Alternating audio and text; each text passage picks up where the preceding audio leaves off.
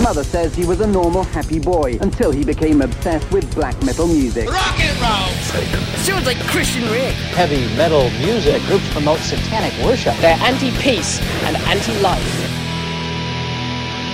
Before we um before we get started this week, um I've actually I've had to go see a doctor this week. Oh, you okay? Yeah, yeah. I've just um I've been like really itchy. Oh yeah. I've just come out in this this nasty fresh. hey everybody, welcome back to the Metal Face Podcast, the podcast where we ah, discuss Oh, free Jesus. metal albums each week. This week, we're covering three fresh metal albums in what we're again dubiously naming a genre special.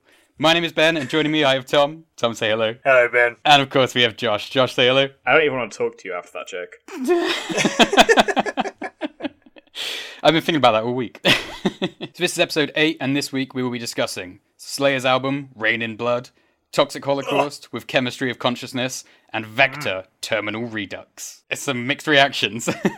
so I'll start off with a bit of an introduction on thrash metal. Thrash metal being one of the cornerstone genres of metal, I think we can all say that with confidence, and was, for a time, the biggest genre within the heavy metal scene.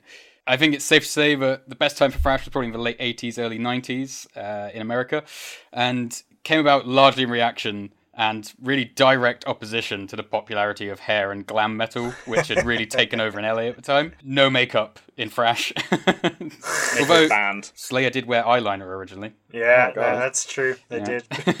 I can't imagine Kerry King in eyeliner. So thrash has persevered, and it's in a bit of a revival in recent times. But even as straight up thrash isn't the most active genre of metal these days, there's a lot of activity in crossover genres such as black and thrash, which mm-hmm. I've discovered this week and I'm a big mm, fan of now. So what, what does thrash metal sound like? Typically defined by super fast guitar riffs, galloping drums, spitting vocals, and I'd say the lyrics typically focus on things like war, murder, and a bit of politics in there as well for good measure.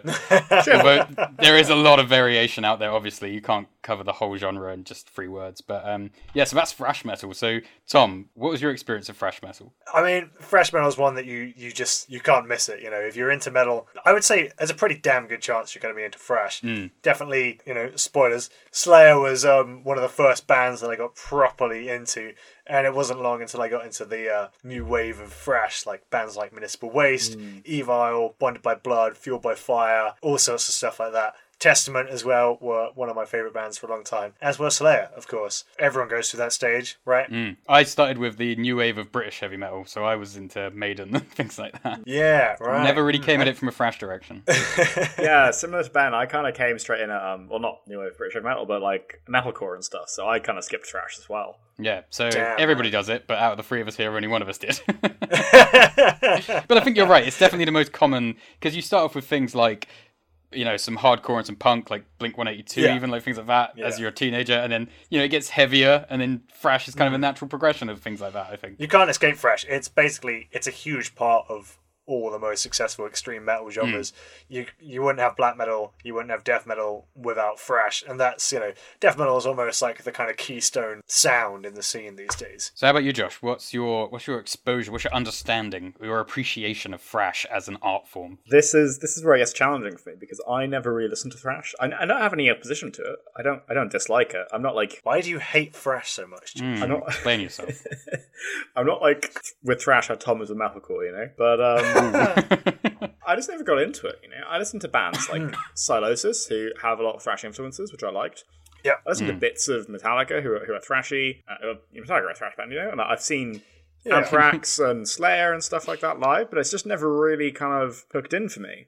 Mm. So it's been really interesting this week, actually, being able to listen to them kind of in depth and actually being forced to sit down and, and listen through some albums. Yeah, for sure. I mean, thrash is quite an unusual one. We were mm. saying this earlier before the show of how it's one of the few genres of metal that like references itself a mm. lot. Yeah. thrash metal has songs about thrash metal. Yeah.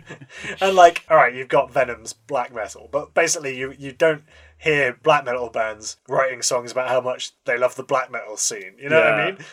At least not to the same degree. Like thrash metal has this element of being slightly more, I don't know, almost like slightly more street in a way. And it definitely, obviously, started to cross over into things like rap metal. There was Anthrax did that whole split with, um, I think it was Public Enemy. Yep. Know, Oh, and it has that, and you know, guys in like Nike trainers and like ripped jeans playing guitar and things. It moves it out of this conceptual kind of bluesy area that like bands like Sabbath are in, and it moves it into something that's much more kind of it's like pure metal. It takes much more from a band like Priest than a band like Sabbath. I think that was kind of my understanding and my expectation going into a thrash metal week was just straight up music no none of it like the atmosphere and the mythology and the mm. doom and gloomy sort of stuff that you get with other genres it was just yeah straight up fast guitars fast drums spitting vocals like we Yeah. said that's that's fresh. and i think maybe that's why it never quite stuck for me as well because I always do lean towards that more like atmospheric stuff, kind of the, mm, the mm. greater mm. soundscapey kind of stuff. Um, and fresh Yeah. is just straight up thrash. Yeah, That's what it is. It's what we like to refer to as music, music. music, music, yes. It's quite like um, I guess like vernacular, isn't it? It's, it's not it's not like necessarily super high concept or anything. It's just it's just pure practice, n- not so much theory. If that makes any sense. Mm, yeah, no, that yeah, does make that's sense, right. yeah. Yeah. yeah, And I mean, as we'll talk about when we get on there, there always, as with any genre, there's room for like other influences and other ways of doing it. Mm. But you're right. It is. That's a, a word that I've been looking for for a while. Is it is like it's it's pure practice. It's there's a practical nature to it. Yeah, very much so. And I think even in the um, like we said about the lyrics, it's very concerned with like the human condition, the human experience, Mm. oftentimes in horrible kind of ways. But it it's very down to earth in that way, and it's not so like you say about black metal singing about Satan or demons or something. It's Mm. more yeah, war, you know, murder, drugs, like things like that. I think that maybe we're giving it a bit of a bit of a bad rap here. You know, I think there's like when I think of thrash, I don't necessarily think of songs about like you know like airstrikes or, or war or this kind of stuff. I I definitely feel like oh no, when I think of thrash, I think of a lot of songs maybe about like at least tangentially, kind of with like a partying kind of feel. Oh yeah, mm. yeah. And they're political. Don't get me wrong. You know, there's lots of political songs, but you've also got things like "Miserable Failure" and, and this kind of thing. Yeah, absolutely. I mean, that's sort of what I mean. Is it does live in a. It doesn't live in like a highly conceptual world. It lives in kind of a the world of the scene, if you know what I mm. mean. Yeah, it, Is- it's is very that- real. Yeah, it does. It has like a. It's legit. Yeah, I don't know how much things have. Uh, we, we should have started with this. None of us are particular experts on thrash. yeah, But disclaimer. my my sort of perception is that more classic thrash is concerned with those more darker things, and there's been a more like comical turn to thrash in recent times. Like Yeah. singing about pizza and beer is more common now, and Yeah. it's always been there, but maybe it's been amplified a lot more in modern thrash. I don't know. Uh, maybe it's just my own like kind of privileged, cushy life, but I definitely like the pizza and beer thrash more than the dark thrash. yeah, I mean, well, you know, it's a very versatile genre, and Yeah. like as we were saying, it sort of it sort of touches all areas, and like you've got Slayer with their kind of dark and like satanic kind of themes. You've got Municipal Waste with their like pizza and beer sort of stuff. You've got like you know band like um Testament who's singing like about some you know more fantastical stuff. They've got songs about like the witch trials and things like that. And I guess what we're saying is that you couldn't sum up all the thrash and free albums. That's exactly Yeah. right. But yeah. here we go. Yeah, we've had fresh albums on here before with like Rash Decision and stuff. Mm. Like that's that's kind of fresh, you know. And we will have fresh on here again. So let's put fresh metal under a spotlight and talk about some of our favorite albums, right? Yeah, Hell yeah. Yeah, yeah, yeah. Let's do it. I've had a lot of fun in Thrash Alright. Week, and I cannot wait. yeah, get my pizza, get my beer, let's go. yeah. Because I suppose I just want to ask you before we kick off with this, Ben. I don't think of you as someone who's into thrash. wait. You would be right. But I get the impression that you've s- you've dug into it a little bit in the past week, and could this be a new love affair? Do you know what? Yeah, I, I, think it, it potentially is. I think the good thing about us doing this is that the number one reason we wanted to do this was to listen to more music, right? Yeah, And obviously make millions of dollars. That's coming later. Hmm, yeah, yeah. Listening to more music was the first thing, and everybody knows Thrash. I've heard a lot of Thrash. Yeah. I've never really like dug into it, but this week Hmm. I've you know just discovered like so much stuff again. Like like I said earlier, black and thrash. I like after the black metal episode, I feel like I really appreciate a lot more black metal, and then Yeah. I started to appreciate thrash, and then I found out there's black and thrash. And Yeah. it's amazing. Thrash is really one of those genres where it's like you can't see the forest for the trees. It so surrounds you all the time that it's it's you very rarely take a step back and go, "What is this thing that I like?" Yeah. And Hmm. and obviously there's like some huge characters in the thrash scene in, in the big Yeah. bands that all have reputations and you kind of let that taint your expectation of the music a little bit. so you know, try to separate that a little bit. Whereas black metal bands are murdering each other, thrash metal bands are suing each other. oh, bit yeah. more civilized, really, isn't it? So on that note, should we talk about our first album this week? Let's do it. Let's do it. So we are kicking off with Slayer's album, Reign in Blood.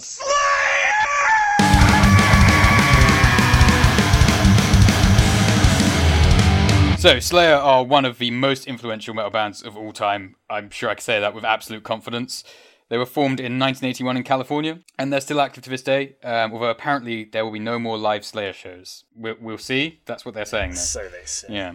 So they're part of what's known as the Big Four, that being Anthrax, Megadeth, Metallica, and Slayer, who are four American thrash bands who really dominated the scene and, and brought thrash to the forefront of metal. So today we're talking about their third full length release, the legendary Reign in Blood. I mean, is any more introduction needed? There's a lot you could say about Slayer. We're going to say 15 minutes worth of that. well, how about I kick this off because this is a massive album for me. Yes. I, as as is now well documented, when I did my paper round Ah, yes. when I was the, like thirteen or so, the well storied paper round. there was lots of System of Down on there, and then Slipknot was like the first sort of heavy stuff that I got into. And I was into that sort of newer, you know, alternative and new metal sort of vibe. I liked it a lot, and I had friends who were into metal, and I didn't draw much of a distinction between that sort of thing and anything else. And then my friend lent me Reign in Blood, and I put it on, and I remember at first being like, "What the hell is this?" And then very quickly being like, "Oh my god, this is fucking brilliant!" And that was the start of a, a twelve-year love affair with this album. Because Wow. for me, I mean, this is a this is a solid ten out of ten, and it was the album that really got me into the faster, heavier genres of metal, and ultimately extreme metal. That's interesting. So th- for me, this was the first time I listened to this album all the way through. I Really? Yeah, I, I'd kind of had oh some interaction with it before, so I, I'd listened to like a hmm. couple of the tracks, especially Ra- Raining Blood, but I'd never sat down and gone all the way through it. So this is kind of a new thing hmm. for me. And Yeah. Slayer, one of those bands where I'd kind of always, I'd always kind of liked them. I think I saw them at Bloodstock one year or something, or, or maybe maybe it was Sonisphere. I, don't, I don't really remember. And like. I watched them at a distance and I was like, yeah, that was cool. And that, that was that was kind of it. Like it was fun, but I was like, whatever. And um You're going to piss off more fans of classic metal bands again, Josh, because you did this on the Priest episode. We had so many people writing in. Ah, a, a, a, liter- a, a veritable flood of emails. I'm not going to piss anyone off, I don't think. I just, like, I don't know. I, I'd never listened to it before. Slayer were never a big band on my radar for me, but having listened to it, I did gain new appreciation for it, absolutely. ah, really? Yeah. just never quite stuck with you. I'll jump in. Um, right. I had a lot of exposure to this album through secondary school, mostly because my friend Chris at the time absolutely loved Slayer, whereas I was the Iron Maiden fan, and I think we had a, a bit of a rivalry between us of who could find the coolest riff, You the were best rivals. solo. Yeah, but then I think we both did appreciate each other's taste, but would, would never admit it. Um, but yeah, I mean, it is a great album. Like, it's gonna be hard to criticize it, I think, because it hmm. has got to be one of the greatest metal albums of all time, and definitely hugely influential. I mean, it has such a kind of fast and like warlike sound to it. There's something about thrash metal in particular that it feels like you're listening to a group of people like ready, ready for war, ready to fight. You know, this album feels like it's sort of it's like charging with like swords drawn. You know hmm. what I mean? Whereas death metal's a bit more like. I am the beast and I will kill you. Fresh metal's more like an army swarming to kill a beast, you know? it has that just like that kind of savage muscular sound and like Tom Araya's vocals in this are brilliant. Like for me anyway, the way he just like spits them out and it's so kind of like um there's not much like virtuosity to it. It's very punk. It's just like Oh, yeah. he's just throwing the, the vocals out.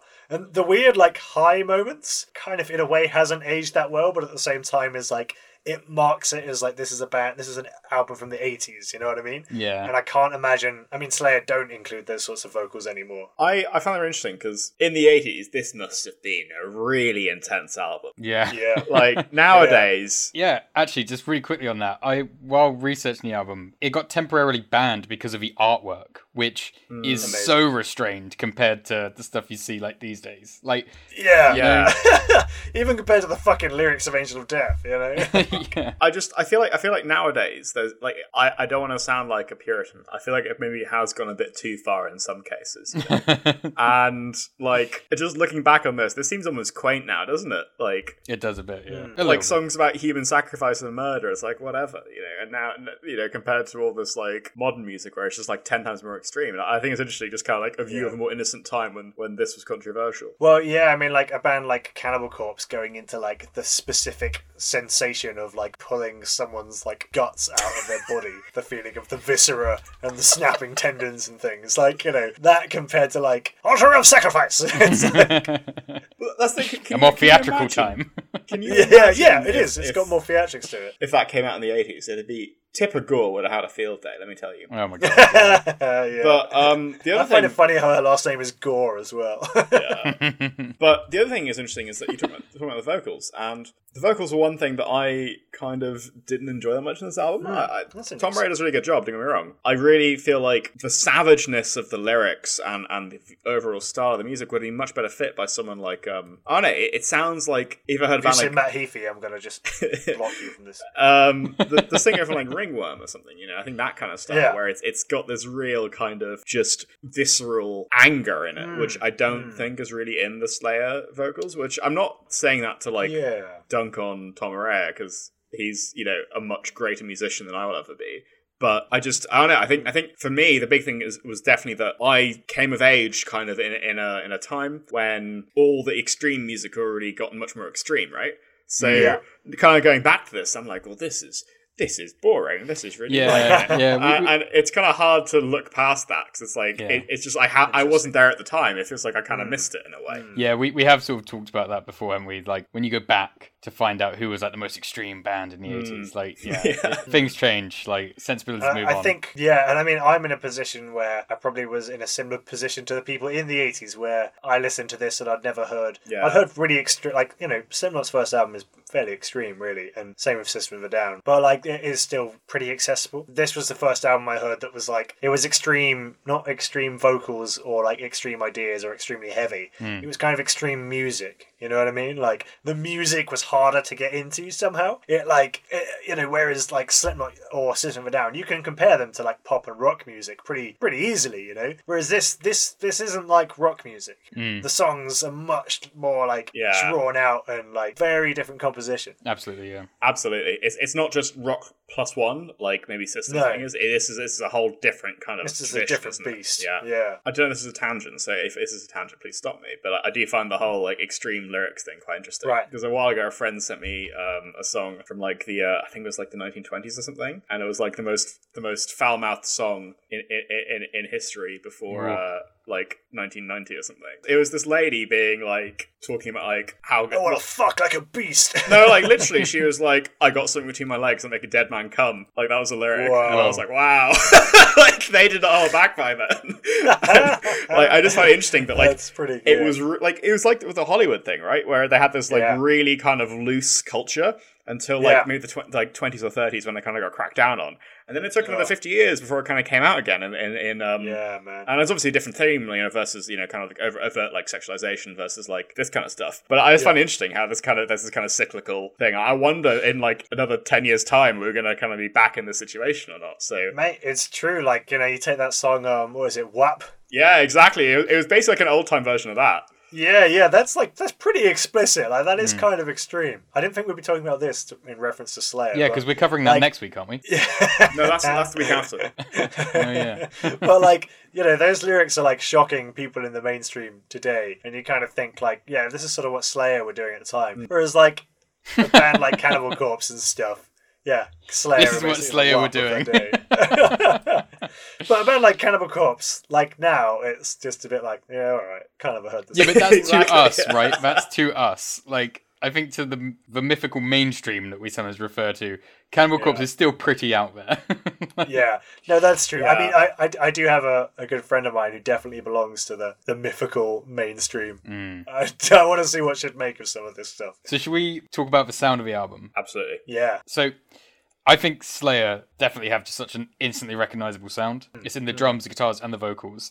And I think particularly with the drums, they're like I'm probably gonna get the names of these drums wrong, so Josh correct me. It. But it's like the open hi hat and the snare sound of Slayer's drums Yeah. are Yep. really recognizable. there's such a gallop to the drums. Yeah, isn't definitely. Yeah, but it's that open hi hat. Like every time I hear that, I'm just Yeah. like, this is Slayer. Like I don't know why. It just That's like quite a Mm, thrashy mm. thing as well. That like the, the open hi hat. I think you don't hear it so much in, in death metal. They want more. They want like really clinical kind of like control over how the mm. music, over how, how it sounds. Yeah. like you get a bit of randomness with that because it could mm. like vibrate in a weird way, and it has this oh, kind Oh, of that's raucous feel.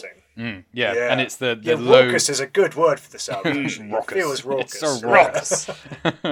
or raucous. But yeah, and we've talked about you know the, the lower vocals and then the occasional like ear splitting scream, which I think is very Yeah. early Slayer.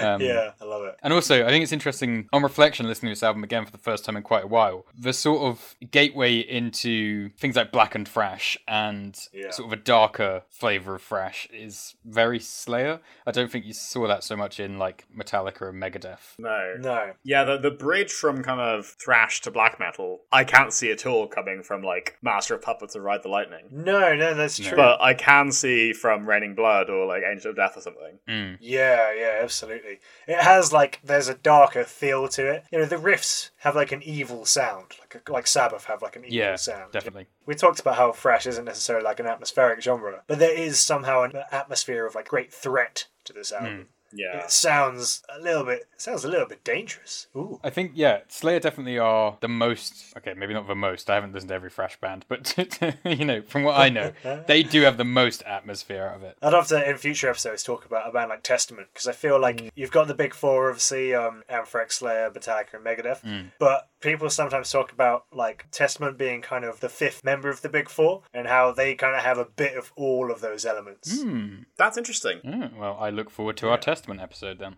Hmm. Hmm. and they definitely have real atmosphere and they definitely have like real kind of mosh songs. And Chuck Billy is like one of my favorite metal vocalists. No, Testament, Testament are absolutely like a really strong band. Yeah, whereas Testament have a bit more of that kind of virtuoso sort of thing. I don't feel like you feel like that with Slayer.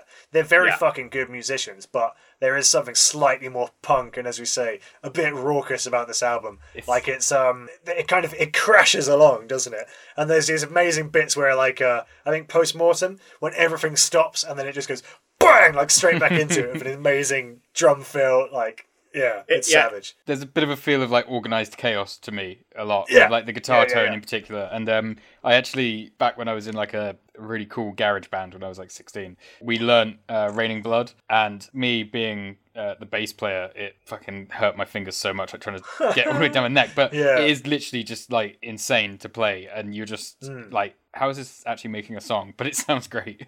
Yeah. It's fascinating when metal does that as a whole. I think when it's just like all these super complicated bits coming together. Because I was about to say that you know Slayer doesn't sound like the, they don't sound like they've been to like you know music school.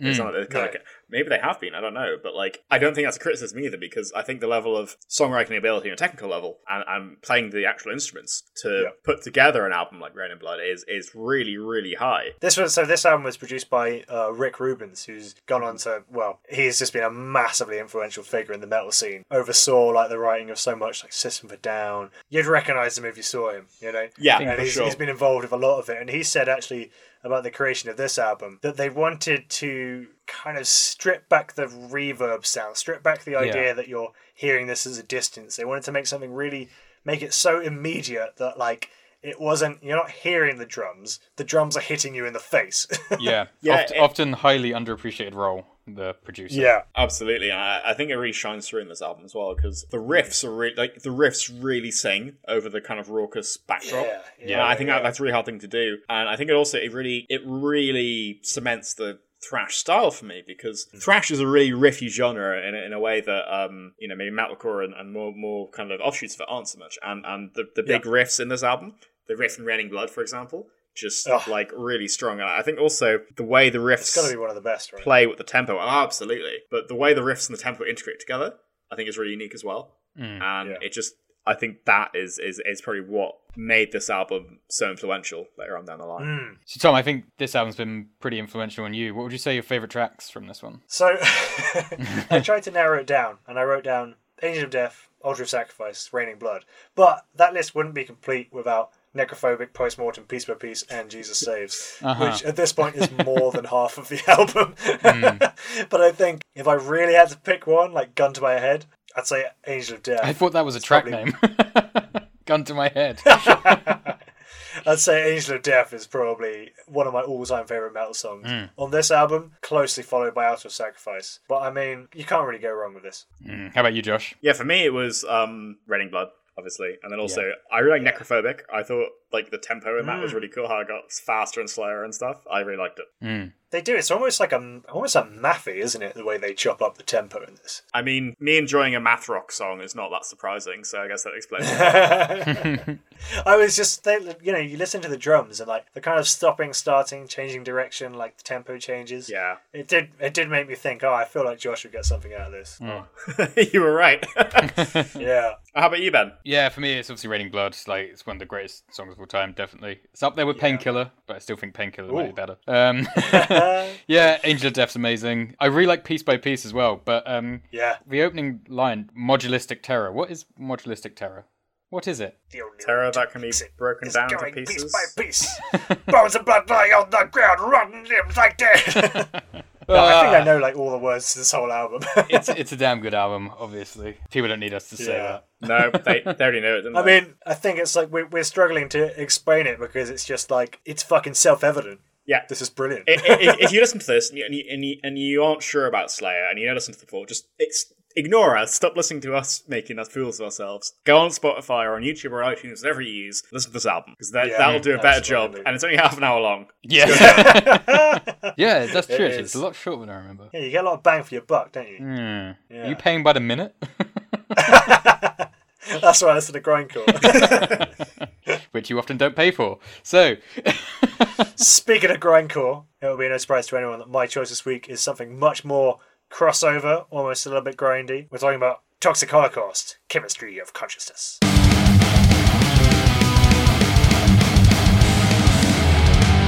Toxic Holocaust are an American thrash metal project influenced by hardcore and proto death metal bands of the 80s like Discharge and Venom. Originating in the 90s, this was largely a one man project but has since expanded into a live band as well. It has that singular vision that you get from solo artists. There's a really consistent style throughout. We're talking fast, fuzzy guitars, distorted vocals, galloping drums with strong themes of nuclear war, politics, as well as songs about eating rats and living in post apocalyptic wastelands. Chemistry of Consciousness is Toxic Holocaust's seventh full length album, released in 2013. Wow. So, this is very much my vibe. Crossover thrash is kind of like a meeting of punk and thrash metal. That's something that appeals to me a lot. A lot of bands that I like, uh, sort of in that zone. Rash Decision, you could call like kind of a crossover band. A band like Necrofilth as well similar vibe. At the same time, Toxic Holocaust isn't a band I've listened to a huge amount. It's been one that I've been keen to get into for a while. I knew the hits, but not much else. I really enjoyed this album, and I'm interested to know what did you guys think of it. I'll start with you, Ben. oh, thank you.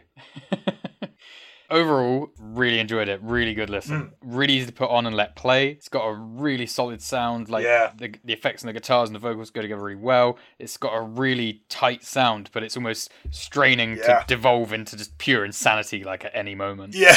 Um, similar thing. it feels pretty manic, doesn't it? Absolutely, yeah. And similar thing to what we said about Rotting Christ. I feel like the vocals Yeah. have a sort of spitting lava kind of quality to them, like a Yeah, yeah, almost just very raw, very dark, quite almost lo-fi, Mm, but not lo-fi and definitely not unintelligible. Yeah, I was like, when I was trying to put into words what I thought about this band, lo fi was a word that came up a few times, but I just didn't quite think it fits because it's like, it's really well produced, you know? There's a lot of fuzz on the guitars, and It's distorted, Yeah. like through and through. Mm. what did you think, Josh? I Uh oh. I really like parts of it. I thought some of it was really cool. I really enjoyed. So my favorite bit was when like the fuzz turned all the way up and it kind of overtook the guitars a bit. And it almost sounded like electronic music. I thought that, Oh, yeah. I thought it was really cool. I thought it was really unique. I thought it was really interesting sound. I really liked that. But Which song was that in? uh, particularly in Out of the Fire, like when you kind of the guitars get all the way up and it's kind of like the, they just get overtake most fuzz, right? Yeah, yeah, that yeah. sounded really cool, and I, I like. I really would have enjoyed it if that happened more. Mm, I think that would have been a really unique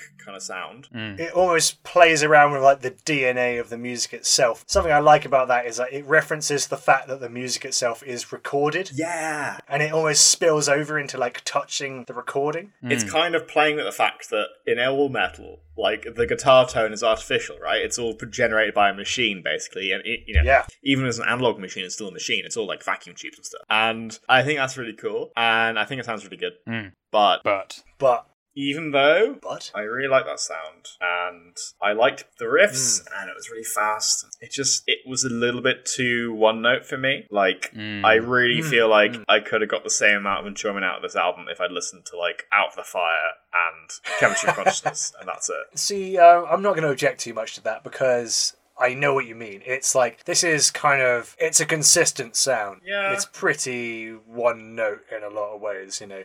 Like they they they do different things with each song and definitely if you listen to it a lot, hmm. which I haven't necessarily. I mean I've listened to it a few several times now and there's songs that jumped out at me definitely but it's it's so consistent in terms of its sound that like there is a bit of a blurring effect now whether that's a bad thing or not is Yeah. another matter because to be perfectly honest like i am fine with that Yeah, I don't know. I I feel like I'm gonna disagree with you both because when I first listened to it, I thought the same thing. But the more I've listened to it, the more I've noticed hmm. how much variation there is between the tracks. So there's at least something unique in every song Well, so you start with like Awaken the Serpent, which is very, very ferocious through and through. But then moving on to like Rat Eater, I almost felt there was a bit of like Yeah. a, a black metal vibe to it. Like it starts quite slow Yeah. and it's it gets quite Yeah, impactful yeah. With that. And then Salvation is hmm. Waiting is a really rhythm driven song, but then moving to like Acid Fuzz, it's very lead Yeah. heavy. So it, they all sound very similar. Like I'll give I'll give you that definitely. that that's, that's I suppose that's what I mean more is the sound is very consistent throughout. Like it, however they've mastered it, that's Yeah. very continuous. It's not like there's you know they haven't got a ballad on True. it. You know. And I'm glad they didn't. Yeah, I would love to hear them writing a ballad about this, about some rat they found in a nuclear. the songs are like two to three minutes each, which I think is really good. And I Yeah. wouldn't have expected them to make longer tracks. Yeah, It suits the style of music. And yeah, if Mm. if they had taken, for example, Awaken the Serpent and made it into a four and a half minute song, well, I would have been bored by the end of it, or or at least I would have been like, Yeah. yeah, okay, do something different. yeah, So, yeah, yeah, like for me, I I don't think the song should have been longer. I, I just I don't know. I just I feel like they they were a bit too similar for me. And I know what you mean. Like they do change things up. I'm not saying they're all identical, but like I feel like Hmm. Yeah. it's a bit like if you go have dinner one night, you have bangers and mash, and the next night you have like sausage roll and roast roast potatoes. It's like you know, I mean, those are both good meals, but like they're not really that different. You know. it's the same. In- uh, you're right. It's the same Yeah. ingredients. For oh, throughout, maybe I'm isn't being too negative. I, don't, I don't want to be mean on this album because it's, No, it's you're really not. cool. Don't, don't worry, you're really not. But- Like after after the um, Trivium and Devin Townsend rants, you've The thing to is, worry about. it just didn't do it for me. Like, I think, I think it's just, it's just, Yeah. it wasn't for me. Like, I think maybe if I'd spent more No, time with it, Now- I, th- I think definitely with thrash, it's one of those genres where if you really know it, you hear the subtle differences more. Yeah, and it's um, I think um, it's definitely an album where I was like, okay, first listen, kind of sounds sort of all the same. That's all right though. I, I'm very used to that happening the first time I listen to an album.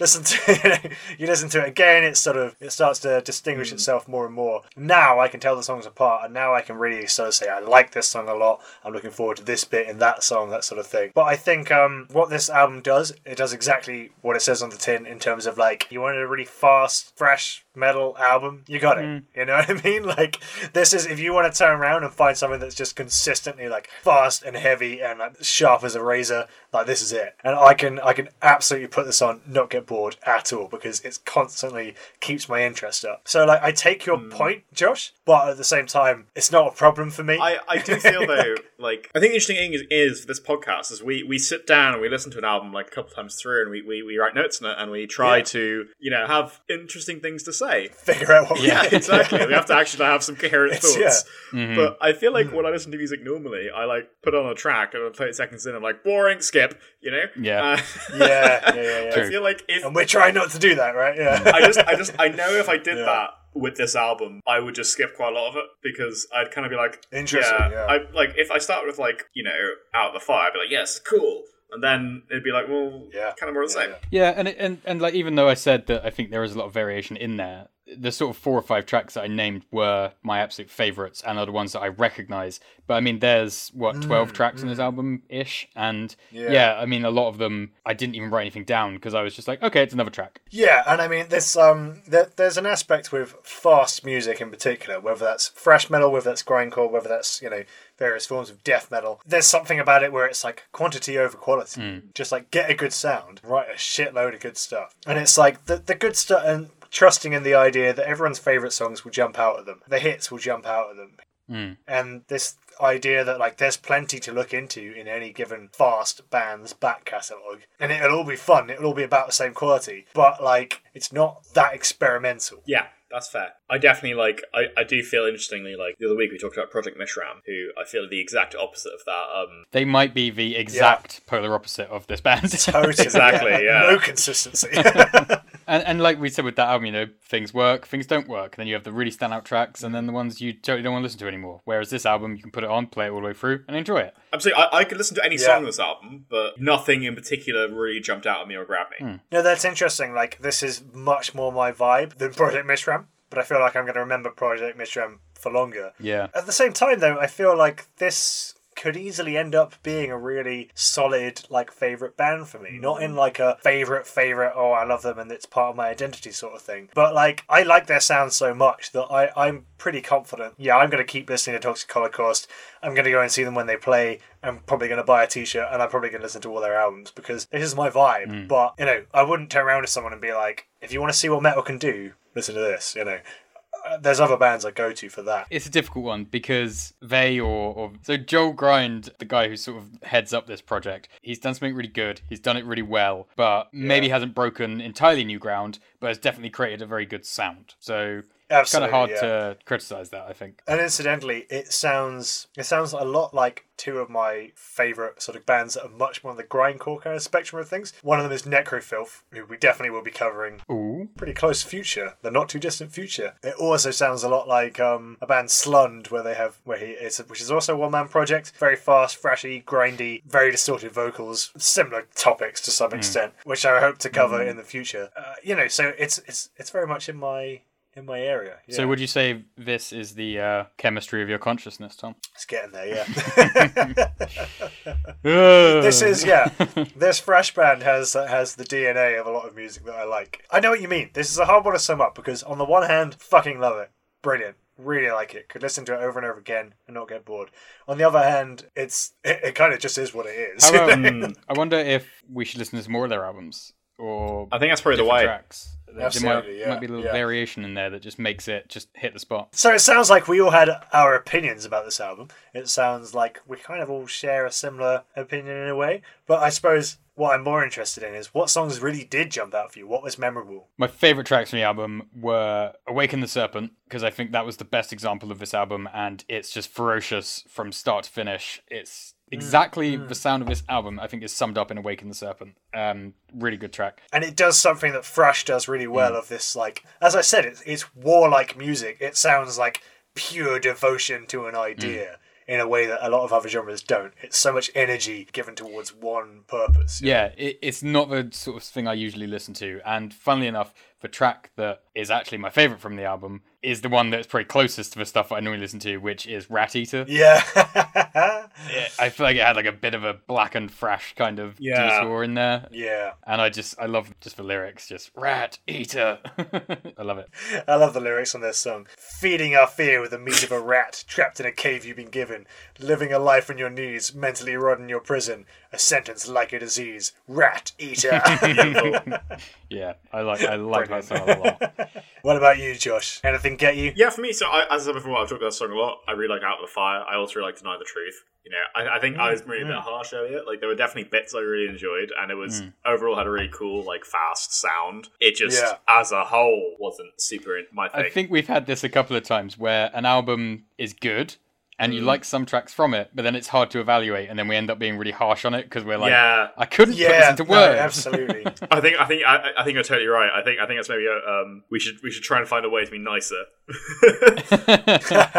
well, I mean, I don't, I don't know. I mean, like, it's all right to be like sort of critical and stuff, right? So let me just preface this with saying my favorite songs, Rat Eater, I absolutely loved. I just, I love the imagery there. It's very much like reminds me of the comics that I used to draw, of urban comics. Nice plug. Yeah, thanks, man. Acid Fuzz is great. It's got a really good animated video. And then I Serve sums up, as I was saying, that kind of warlike, devoted feel of Thrash, which I absolutely hmm. love, you know. It's all good. Yeah. Like, it's a great album. It's start to finish. You, It's so enjoyable. It's a little bit hard to kind of analyze it beyond saying, like, yeah, that was fucking good fun. yeah, yeah, yeah. You know what I mean? So it's like, if you hold it up against that criteria, how fun is this album? The answer is very. yeah, fair enough. Very fun. You know, like very good, very fucking fresh. And then a call back to last week's discussion. I've been working out to this album, and it's good for that. Nice. Yeah. Certainly is. Yeah, actually, that's true. Listening to the music this week coincided with me going cycling for 30 minutes a day as soon as I get up in the morning, and that is uh, that's that's a good combination. I gotta say, I, Thrash metal and early morning cycling. Love it. through this podcast in general, I have found a lot of really good workout music. Like when I'm out for Josh is like got the body of a god. no, that's the thing. You, you you can run a 10k and still and still be quite pudgy. That's, that's, I don't understand that. How does that work? well, without getting bogged down too much, running a 10k only burns about six seven hundred calories depending on how much you weigh, mm-hmm. Mm-hmm. which is like a large sandwich.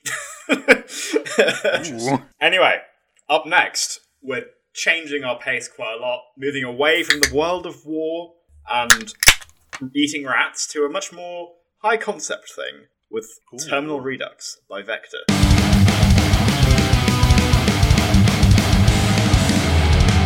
Vektor are a progressive thrash band from Arizona, United States. So they've also been listed as from Philadelphia, depending on what era they're from. Uh, they've moved around a bit, so I think it makes sense. Uh, they've been around since since 2002, and Terminal Redux is their third studio album, released in 2016. Vektor sing about sci-fi related topics, and Terminal Redux is itself a concept album about a space explorer who discovers the secret to immortality. And there's a whole bunch of like politics and space government regime stuff going on at the same time. It's very cool. Very up my street. There have been a number of lineup changes throughout the band's history as well, which I am not very well educated about, but um, culminated in 2016, all but one member of the band leaving. Though they have apparently now reconvened and are going to release some new music, and I think something came out in 2020. I like a happy ending.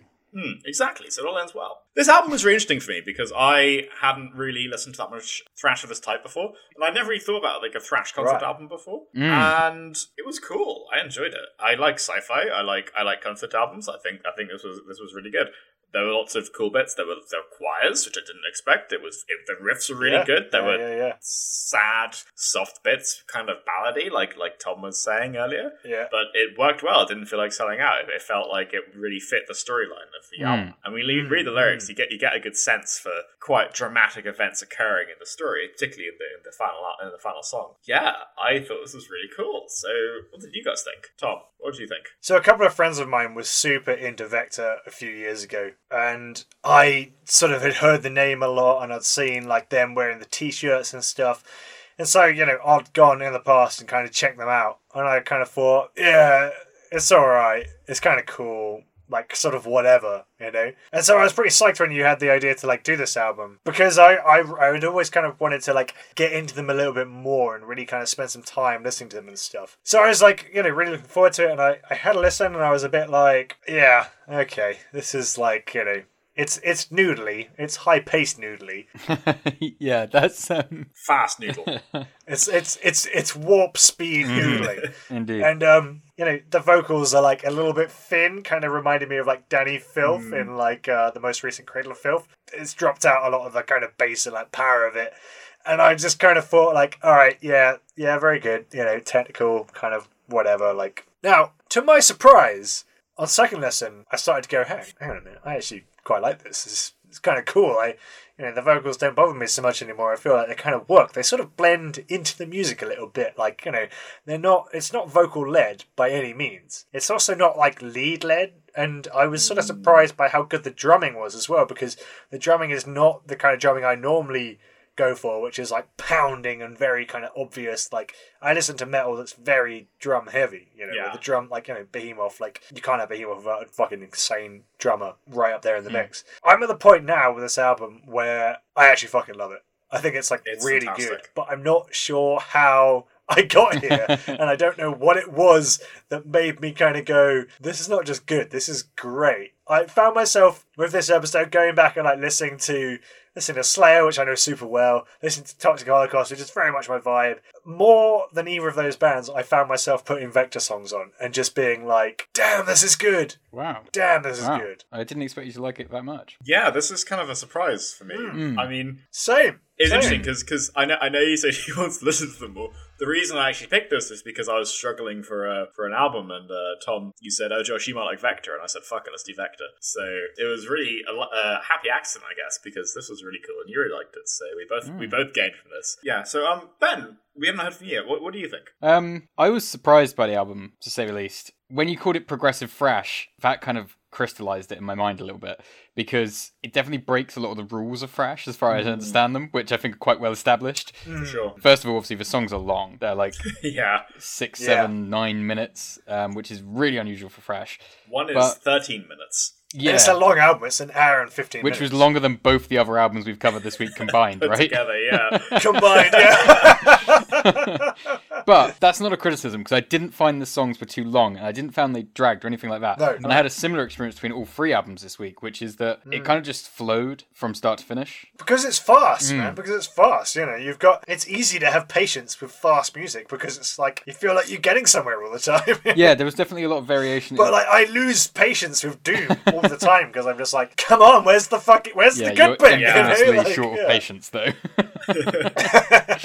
yeah, there's definitely a lot going on with the track, So there's a lot of variation from start to finish in like each seven minute song. So yeah, they, they don't they do not overstay their welcome or anything like that. And I did just kind hmm, of hmm. even though it's fast, I found I did kind of uh for a sci-fi album space out a little bit and just kind of let it play. Hmm, and Yeah. yeah, I, I really enjoyed it. I never skipped a track. I listened through it quite a few times this week, and yeah, I I liked it a lot. It's like on the on the length of the songs. This is something that like could put me off. Like, there's not that much music where I like long, long hmm. songs. I suppose you know black metal is probably the only genre I listen to where there's like long songs. I'm so into the sound of black metal that I can kind of deal with that. You know, this was like they didn't overstay their welcome because they're epic as fuck. Because there's they do all sorts of things in every song. Because you just don't know kind of what what new riff is coming next. What kind of like there were bits where like the lyrics are punctuated by really fast like blast beats. You know, so every other like word is like hmm.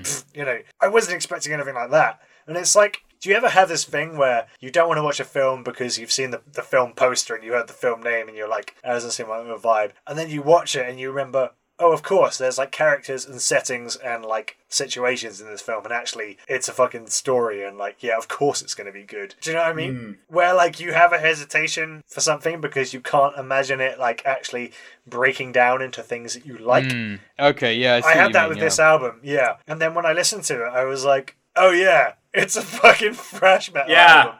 And I love thrash metal. Like, obviously, there's going to be drum fills and like really fast pace, and it's going to have really epic moments. Like, why didn't I think of that? I, I do think the only criticism I'd have of being long tracks, and it's not even really a criticism of, it's definitely not a criticism of the music. Sometimes it was a little bit hard for me to f- re-find a part that I really liked. And maybe if it Yeah. was two, three and a half minute tracks, that'd be hmm. easier. But obviously, they're telling like a coherent story, so it kind of makes sense for them to be that long. So, you know, it's minor criticism. Yeah, no, that's fair. Uh, It is hard concept concept albums, I think, because like you say, like you, you can't cut that much out of a chapter because then you're going to lose the narrative. Yeah, exactly. I think they, Which is fine. I think they do pace this album pretty well. I think having like Mountains Above the Sun like as a Oh, yeah. Yeah, and then collapse as well. collapse, as like yeah, Ooh, right yeah. before the big Yeah. long ending. I think those are two really good bits. They Mm. break it up nicely. I like. I don't think I listened to this all the way through all the time. I think I'd pick my favorites and just put them in the playlist. To be honest, but Yeah. it was really cool. That's the benefit of Yeah, thrash, though, isn't it? It's like you can select. yeah, yeah, you don't, song you don't, you and need, like, you don't need the whole context. You can just kind of rock out to like Ultimate Artificer or something. I can't wait until we're yeah. finally allowed to have a Oh, house yeah. party again. And then Josh goes to put on a thrash song and it ends up being nine minutes long. yeah, collapse, which is half of it is is really sad, melodic, slow ballad singing. And it's got clean Like, vocals. trust me, in, trust me, yeah. I'm putting on a thrash song. this is a trash song. You can't skip it. Oh, it's only nine minutes long. Don't worry. But yeah, in, in terms of the concept album stuff, like um, the song Terop- Pteropticon? Is I think so. Yeah, the song Pteropticon. That was kind of for me where the album started to dig in a bit, and I was like, all right, I'm getting the vibe now. I'm sort of feeling the story. I'm like in the zone, and it started to become like um almost like an escapist kind of feel where like I would put this on because you're kind of launched into this other world. Like I'm always very influenced by album covers. You know, it's just the Yeah, the album am. cover was really I felt like I was on a spaceship going through a fucking portal in space. That's you know, that's Yeah. cool. I I, like I that. do definitely feel like the end of the album from kind of Pillars of Sand onwards, which is just after uh, two songs, sorry, after um, Pteropticon. Those three songs, Pillars of Sand, Collapse, and Recharging the Void, just yeah. that's that like 25 minutes of music, which is as long. Like, if, if you took that out and had it as its own album, that was standalone as its own album, I feel. It was just really good Yeah, all the way man. through that bit. Definitely. And, like, that isn't to, like, Absolutely, talk yeah. down the rest of the album, but just, like, that end with, like, collapse where it's got like kind of sad opening and then the big triumphant but yet kind of mourn- mournful Mm. riff. And then the like choir and recharging the void, like oh, all of it just works so well. Yeah. I did struggle a little bit with it being a concept album and telling this really overarching story. And hear me out on this. I feel like the vocalist was singing in in the sort of voice as an instrument kind of way that we've said before, and I Yeah. couldn't really understand mm. a lot of the lyrics. But then listening to the music and reading the lyrics, I really liked it, and I wouldn't. I, I never want to suggest a change to any of the music that we listen to because it's it's what it is, you know.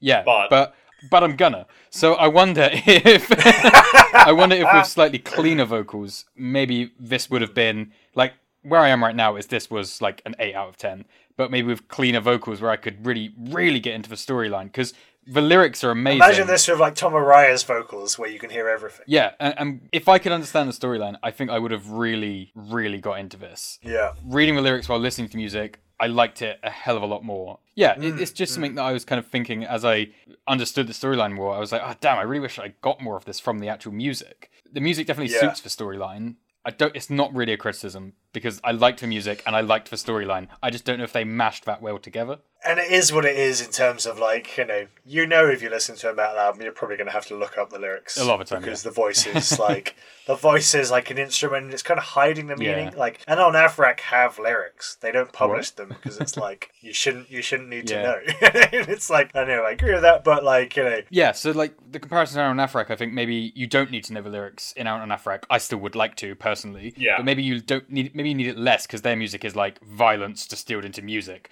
whereas this is like yeah. uh, uh, this yeah, is, it's pure hell. this is it's it, it probably is. Um, whereas this is a sci-fi story, so I feel like maybe exactly. I would have liked to have heard them don't all. Yeah, yeah, it's, yeah. it's not just like the bleak sound like an Alan Yeah. Afrak or it's a black metal or something like They're this. just getting abused by music.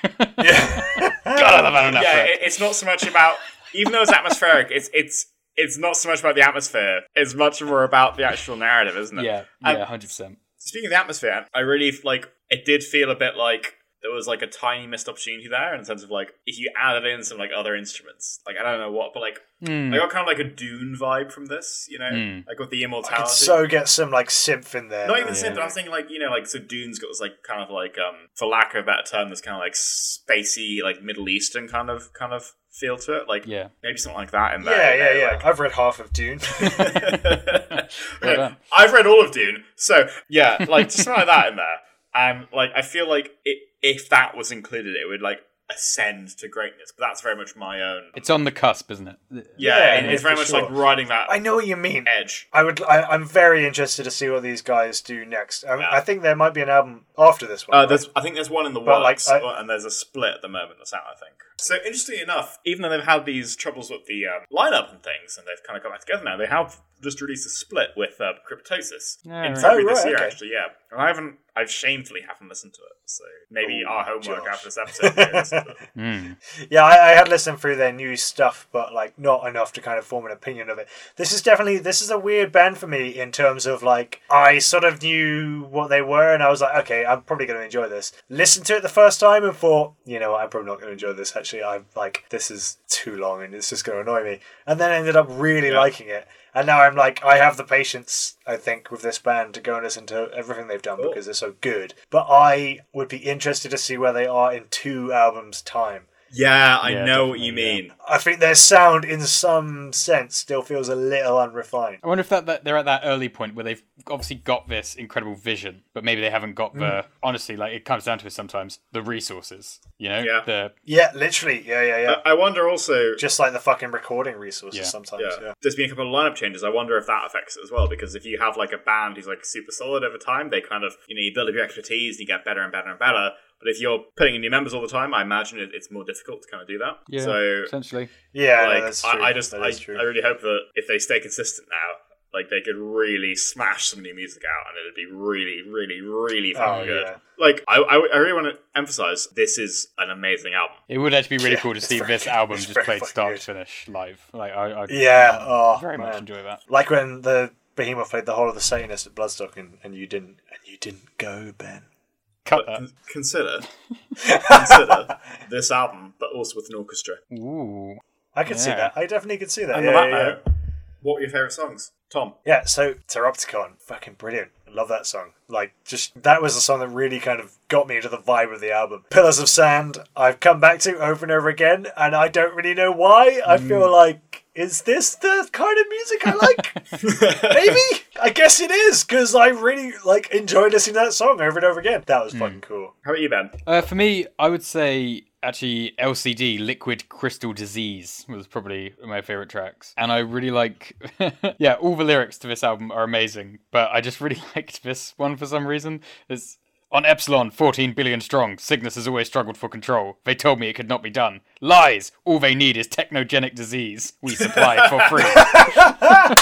Lies. Oh, that's so yeah, good. It's, it's really That's good. I love good. the like. It's like grim dark fantasy. Yeah. Yeah, it's, Yeah. it's Like got that. 40k metal, isn't it? Yeah, it really It's almost that. like Blade Runner kind of thing. yeah, Yeah, yeah, yeah. I, I really liked that Yeah, in, in Liquid Crystal Disease. But my second favorite track is um, Collapse, which was a Oh. really close second because I really liked the the variation they showed in the track with like some of the cleaner bits and um, lighter elements throughout the track. So yeah, I'd say those two are definitely my favorites. So Josh, are you going to be able to pick a favorite track from this? I am actually. So for me, Collapse was the best. Ooh, I just really liked it. I don't think it's that much of a surprise that I liked the least metal track on the metal album. yeah. I did also really like Recharging the Void. I thought that was a great ending. Mm, that was a It great was track as well. it was long, Jeez, but it really it, it was worth worth the whole thing. Mm. Really cool. Well, we've named six out of ten tracks there, so that's pretty good going. Yeah, I ended up liking this a lot more than I initially did. I I think if you had Yeah, maybe listened to it once, I probably would have just brushed it off. But again, maybe that's the benefit of the format here. You know, we have to listen to it, we get into it, and then we uncover things about it that we really like. Honestly, that's what I really love about approaching it in this way because, like, this is an album that I would have listened through and been like, "All right, fine," but like listened to it a few times. Uh, now I'm like, "Yeah, I'm going to see Vektor as soon as You've I got the uh, lyrics. This is great. technogenic brainworm. and I've got the Toxic Holocaust, the uh, radiated nuclear brainworm. So many brainworms. Too many. Yeah, great album, Josh. Good choice. Glad I recommended it to you. Well, thank you for the recommendation. yeah, good choice, Tom slash Josh. hey,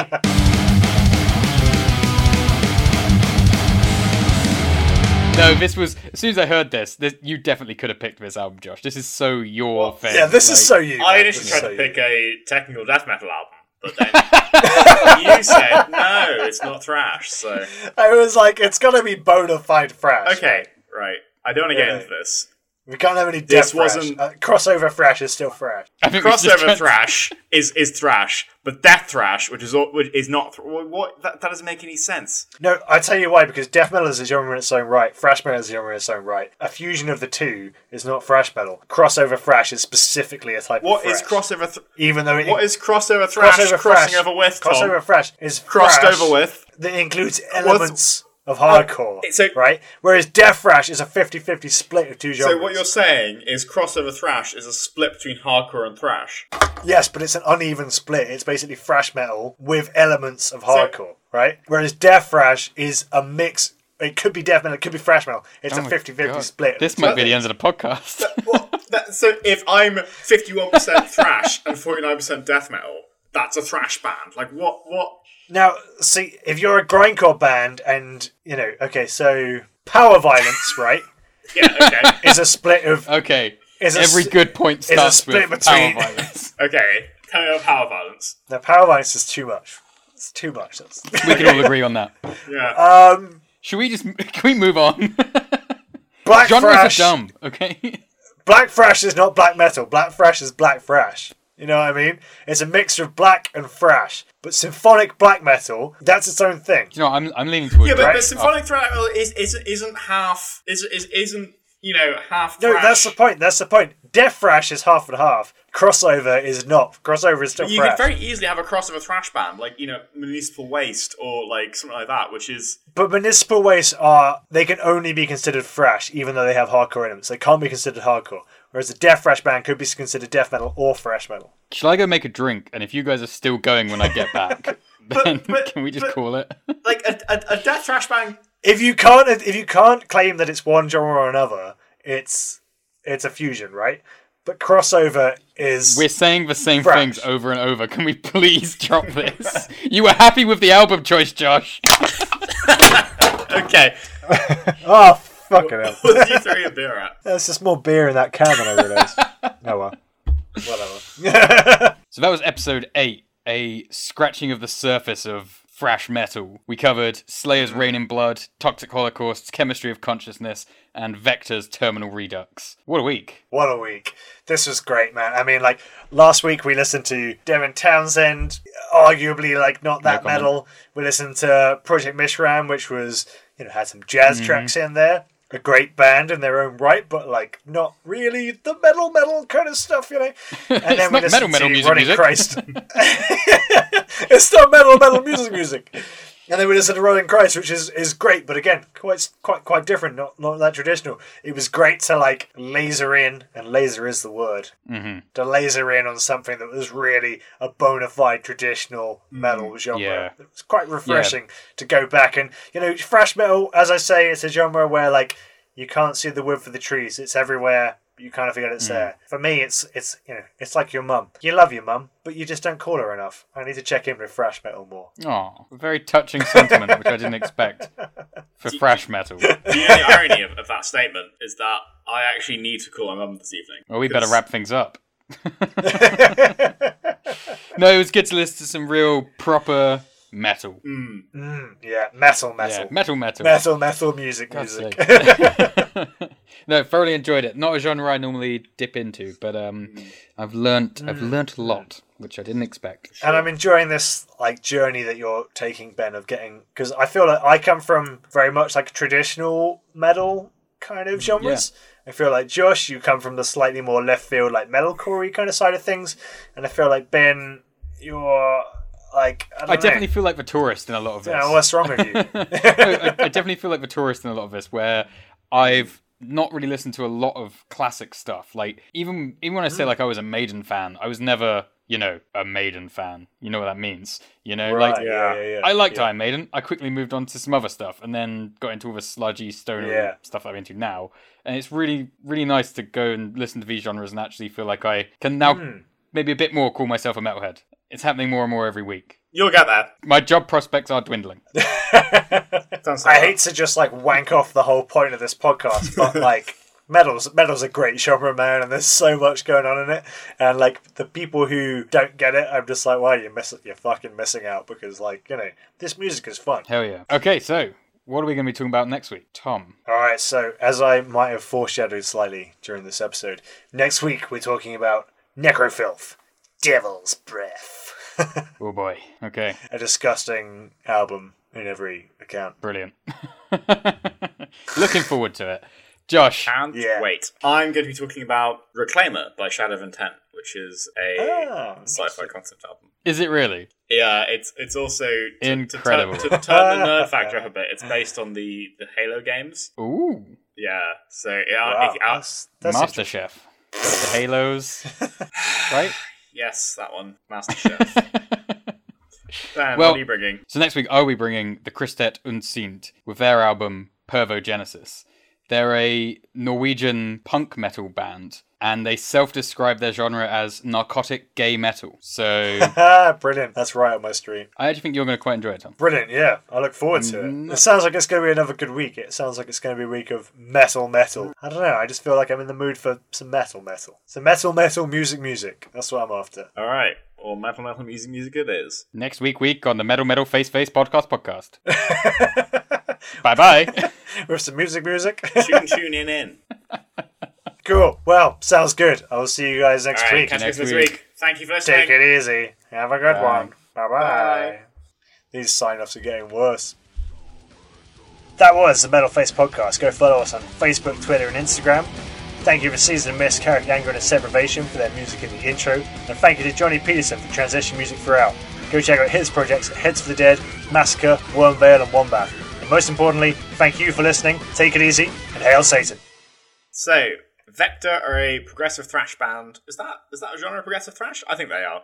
A progressive thrash band from Arizona, United States. Though I've also seen them listed as from Philadelphia, so I think it depends on what era Ooh. we're talking about here, because they've moved around a bit. They've been around since 2000. I don't know if it's that important. Oh,